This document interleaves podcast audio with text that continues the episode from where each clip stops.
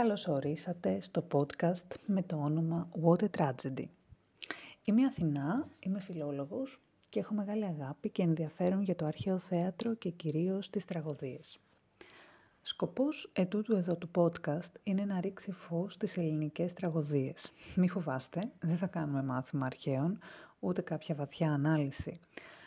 Θα ήθελα όμως να δούμε σφαιρικά όσες τραγωδίες έχουν φτάσει ως εμάς, να μάθουμε πάνω κάτω την υπόθεση. Τι παίζει δηλαδή; Αρχικά όμως ας πούμε δύο πράγματα εισαγωγικά.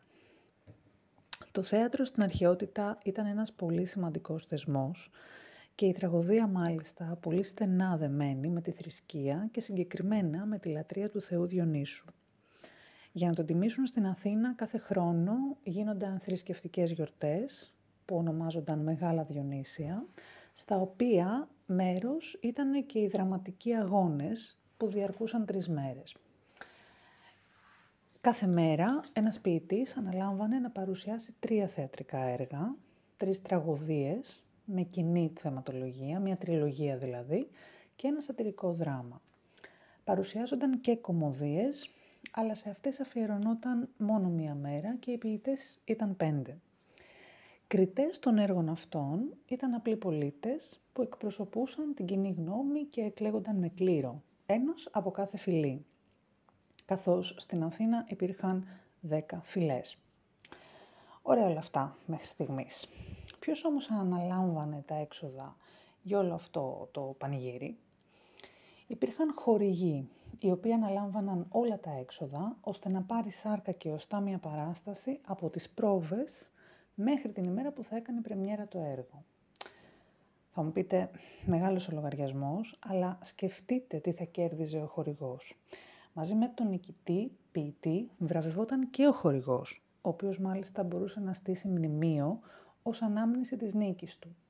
Αν μάλιστα κάνετε μια βόλτα στην πλάκα, θα δείτε ένα μεγάλο μνημείο που ονομάζεται «Χορηγικός τρίποδας» του Λυσικράτη ή αλλιώς «Φανάρι του Διογέννη». Αυτό ακριβώς είναι το μνημείο που στήθηκε από τον Λυσικράτη, χορηγό, που κέρδισε στους δραματικούς αγώνες του 335 ή 334 π.Χ. Οι πιο γνωστοί ποιητές, των οποίων τα έργα μας έχουν φτάσει ολόκληρα, είναι γνωστοί σε όλους, ο Εσχύλος, ο Σοφοκλής και ο Ευρυπίδης. Και με αυτούς θα ασχοληθούμε στο μεγαλεπίβολο αυτό podcast. Κλείνοντας, να πούμε ότι τα θέματα των τραγουδιών τα έπαιρναν οι ποιητές από μύθους και ιστορίες που ήταν σε όλους γνωστοί, όπως ήταν ο πόλεμος στην Τρία για παράδειγμα.